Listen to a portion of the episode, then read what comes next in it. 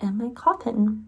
I'm Bridget Ismaya, and thank you for patiently waiting, all my lovely darklings, both current and new.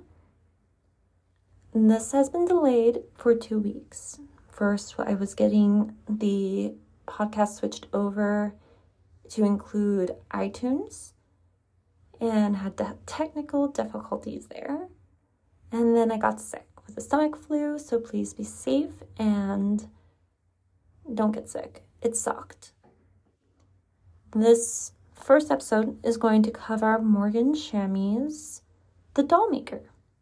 It takes place in 1920 in America. And there are trigger warnings to start with. There's going to be verbal abuse, emotional abuse, and mental abuse of family towards Dawn. There's sexual misconduct and abuse almost like rape is involved um attempted rape so if you have run-ins with that and you have trauma and PTSD you might want to tread lightly. She doesn't go into explicit detail, which I loved, so it's there. And it is used for character development and for conflicts for the characters to overcome. And I would rate it from like maybe two and a half to a three at most for how intense it can get. Um, at least for me. So if it's something that you're a little bit worried about, um, pace yourself. Um, I would still give it a read, but if it's too much for you, you don't have to. I just highly recommend the book. It's an amazing book from Morgan Shamy. I have to go back and read her other works. And it's about like a serial killer in style of Jack the Ripper. I did not see who it was from miles away, so she stopped me. There's a lot of red herring usage. Um, was constantly changing who I thought it was, which was really cool. The friendships that Dawn makes, which is one of the female main characters, is Dawn Hildegard. Um, she's a brave, strong, intelligent young lady but her stubbornness and her bravery can get her into situations that aren't too safe. Then we have Gideon and Sebastian Hemsworth, whose uncle is a pervy fucking little creep and I hate him. Luckily, he doesn't live too long in the book um, because of what happens between him and Dawn. Uh, but he's pining over her and he's just got to have her, like, by all means necessary. Blackmail, rape, doesn't matter. He's going to have her. There's forced proximity and um, fake marriage tropes in there, which I really liked because it's well done. And she first, her parents are complete crap. We'll go into that too. But let me just go on in here real quick. Get all the names that I need because I'm going to need to get all the names in order before we proceed.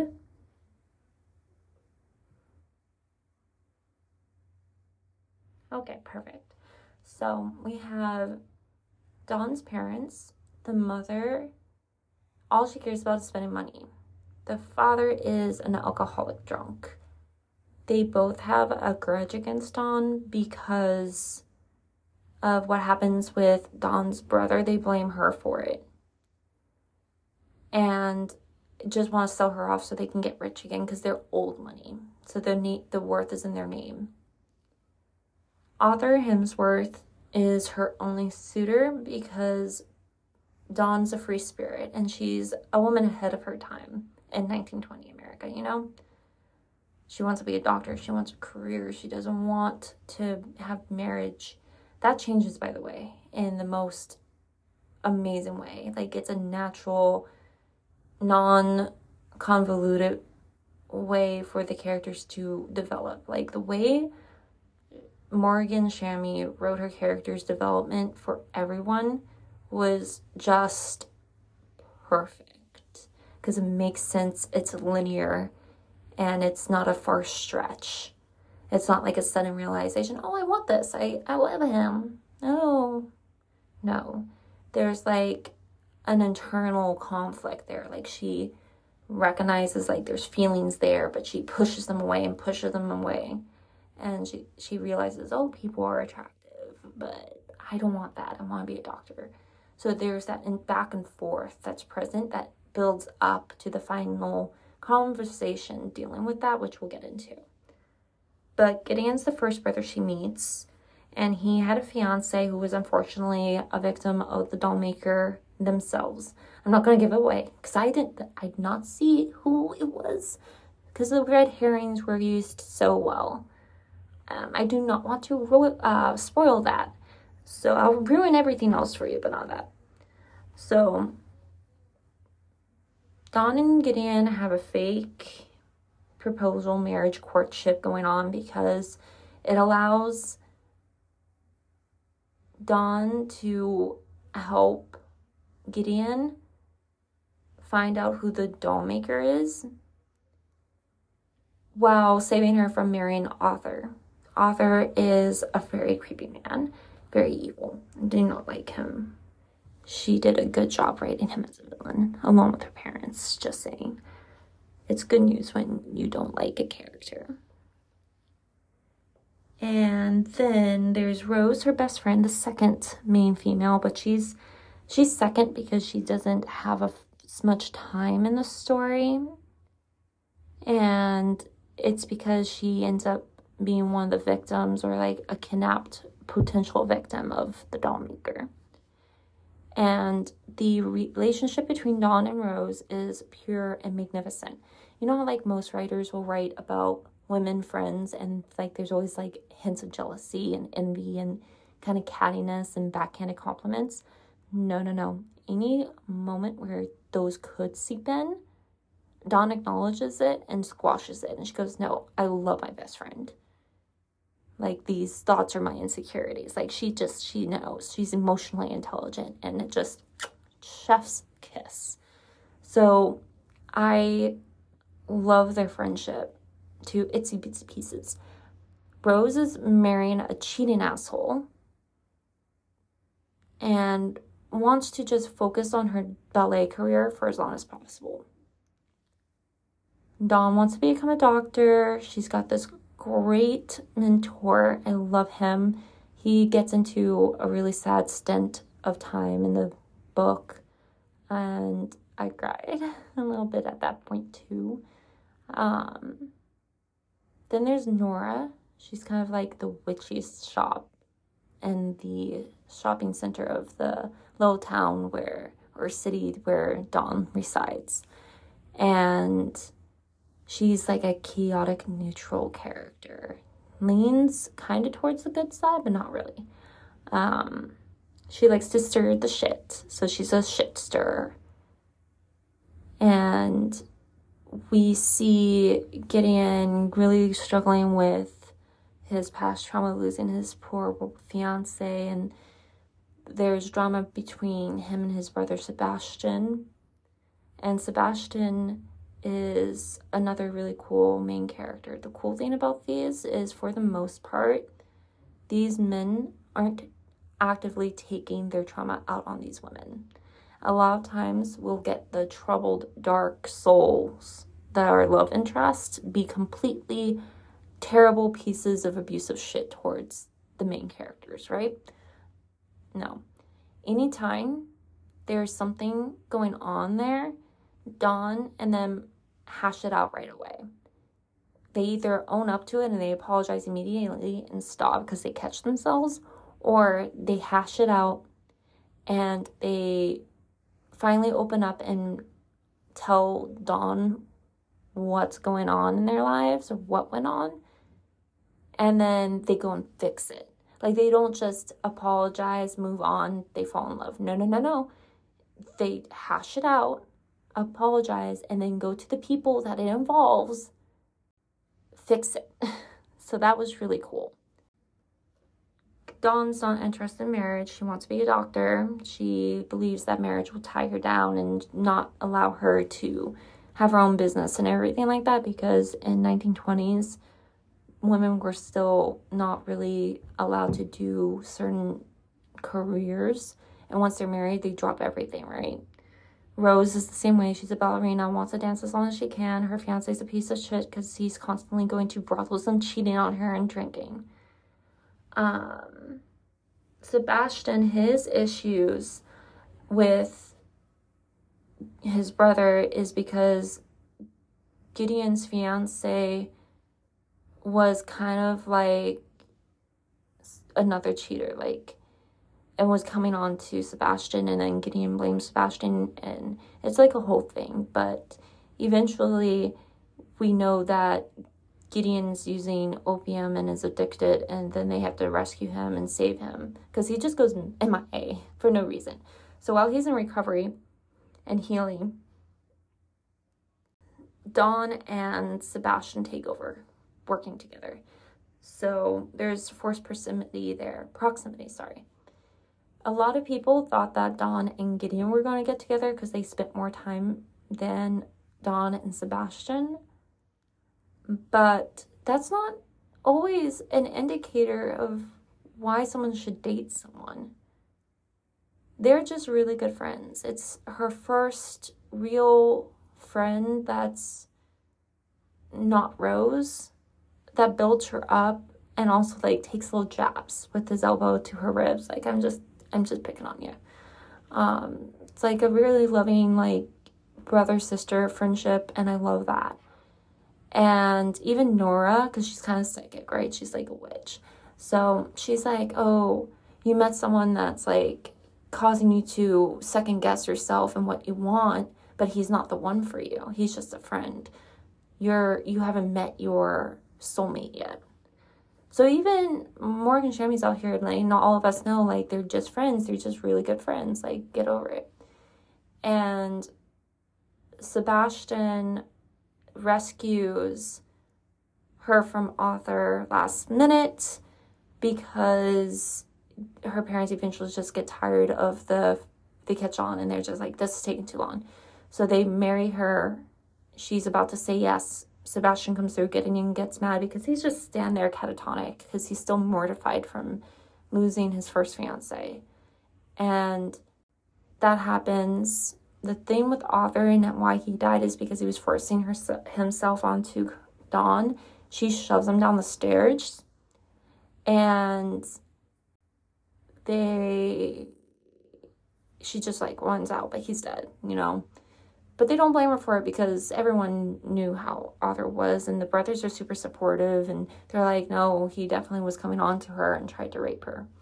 Um, there's a rape from someone that her dad knows that he instigates. So that's part of the trigger warning. And Gideon rescues her from that situation. Like, there's just these two male characters are just amazing. I love them. And I love Dawn and Rose. Like, just perfect. And then we have housekeepers and servants. So, Dawn's servant, she, we don't see too much of her, but when we do see her, she's kind and warm and supportive, and she hates Dawn's mother just as much as Dawn hates her mother for a really good reason because she's a bitch. And so she tries to be supportive with Dawn because she loves her. It's just a little bit fucked up um, how everybody's treated by her parents. And then we have the servants of Gideon and Sebastian Hemsworth. And Sebastian's specifically, she's amazing. Like, she is so loyal to Sebastian and then she finally opens up and has that conversation with Dawn, and then Dawn goes and confronts Sebastian, and there's a whole thing between her and Sebastian that at once they get married, because he leaves her there for like days and everything. He buys her their own house to leave her with, gives her all the freedom, buys her brand new clothes because she has nothing, thanks to how her mom spends the money that they little do they have. And there's just so much going on in this book that's just minute detail. Not, I shouldn't say minute details. They're like small details that matter. They're important, but there's just a lot to this book that just adds to the how enriched these characters were when Morgan Shamy built this world. Um, but Sebastian and Dawn's um, servants are amazing. She's amazing. I love her. Um, what else? They end up eventually running into dead bodies, and Dawn's being looked at as a suspect. Her mentor is taken in as a suspect. Um, what happens there is sad. That's the part I told you I cried out about. What happens with Nora later on, further, when Dawn decides to go and try to do things on her own um, and gets interrupted, I think Sebastian stops them if I'm, if my memory's correct. And then they had that whole fight and everything, but they resolve it. Um, there's just a lot that happened in the book, and it's an amazing book. So if you want to read it, I suggest that you read it. Trying to, there's literally the, all I have for this book is praise.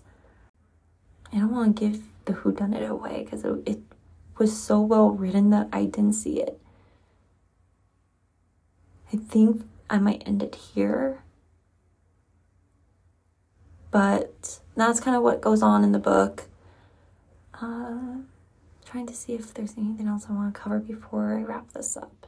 So, earlier in the book, um, Dawn's confronting for the first time. There's many times she confronts him, but Dawn confronts Rose's fiance, and then a tree limb falls on this random dude, and his wife's there, and she's a piece of fucking work. I hate her.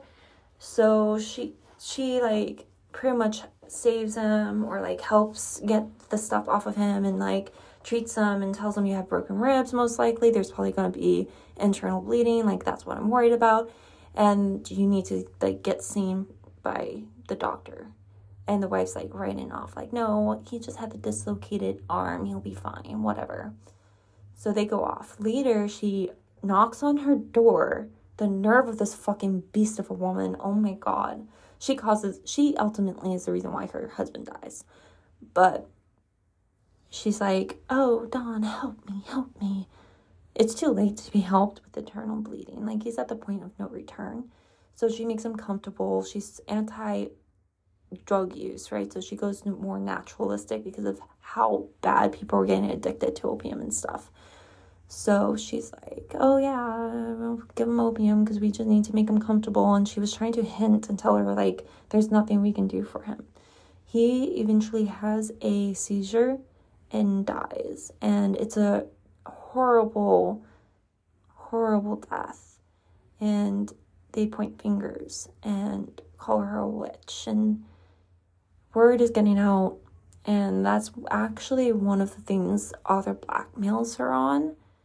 And I'll ruin you. Like, they'll believe me. You need to marry me, or else I'm gonna, conf- like, confirm that you're a witch. And you killed him. And I'm like, this motherfucker. And that happened. And I cried because that poor man died because his wife is a fucking dipshit. And I felt so bad for Dawn because she's a healer, healer. Like, she gets in the zone and she just goes into flow and she blocks everything out and she just zeroes it in and dials in and just does it. And I'm like, yes, we love smart women characters. At least I do. I love smart women characters. And what else? there's like a lot to go over.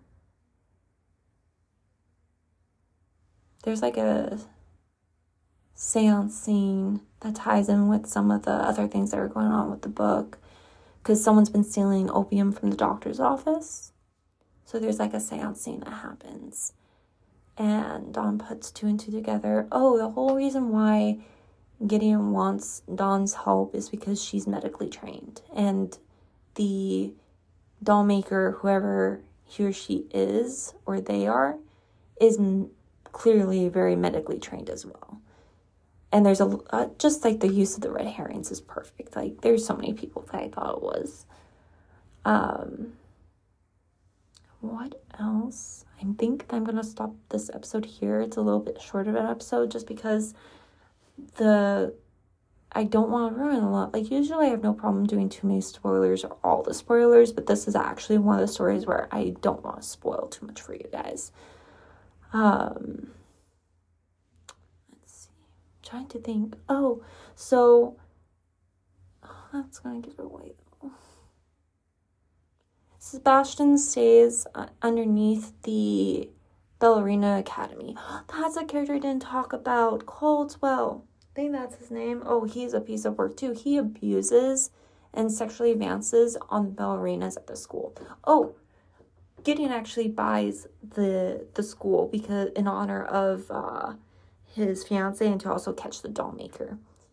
So Sebastian stays underneath there doing his thing and to also stay close with his family, even though it, there's still blood, blood during that part.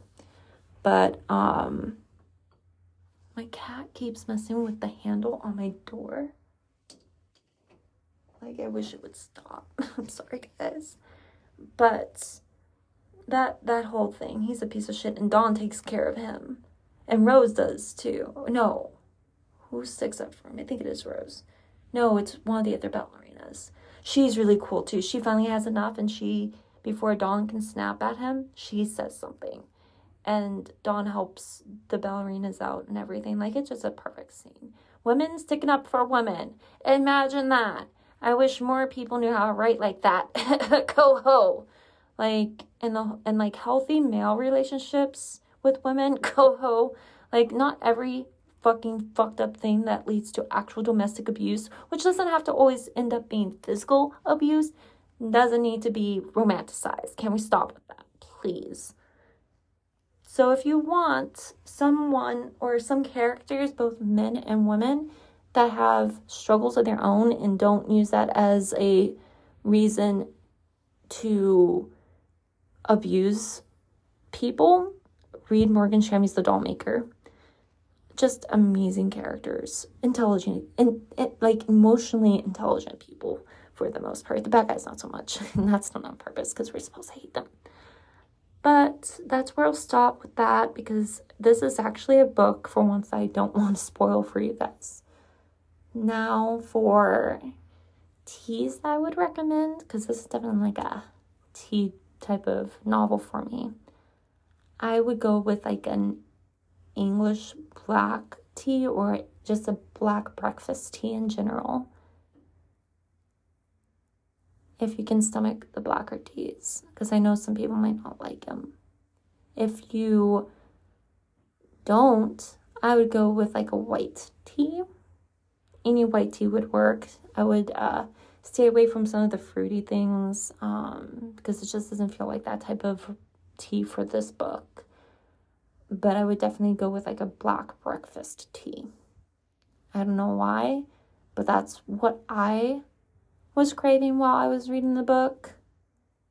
And then as far as like candles or incense or anything like that, I would do something cozy, like a hot cocoa type of smelling candle or vanilla cookie baked, like freshly baked cookies is why I would read it that. Um, I'm not getting, or rose even, like if you're more into florals versus foody candle scents, we'll go with like a rose scent or a magnolia, like one of those. That would definitely be good with this book. And then as far as music, because it's 1920, go ahead and get a good playlist going from all the 1920s jazz music that was going on. Um, there's a big celebration in the book, and I loved it. It's such a great party that they throw, and I wish I was there. And it was beautiful. I loved it, and I cried happy tears at the end of the book. I loved it. I love this book so much. Well done, Morgan Shermy. And if this book was this good, I already know that your other books are going to be just as good, and you're an auto buy for me now. Anything that you do, I'm going to end up wanting to buy. So definitely go ahead and read her work.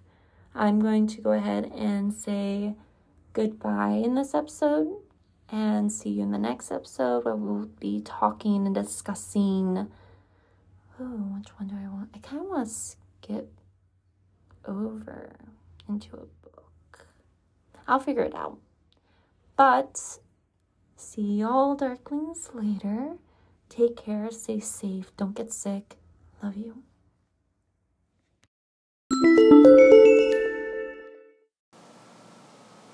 Thank you for listening to the whole episode. The first secret word of two is going to be transitions.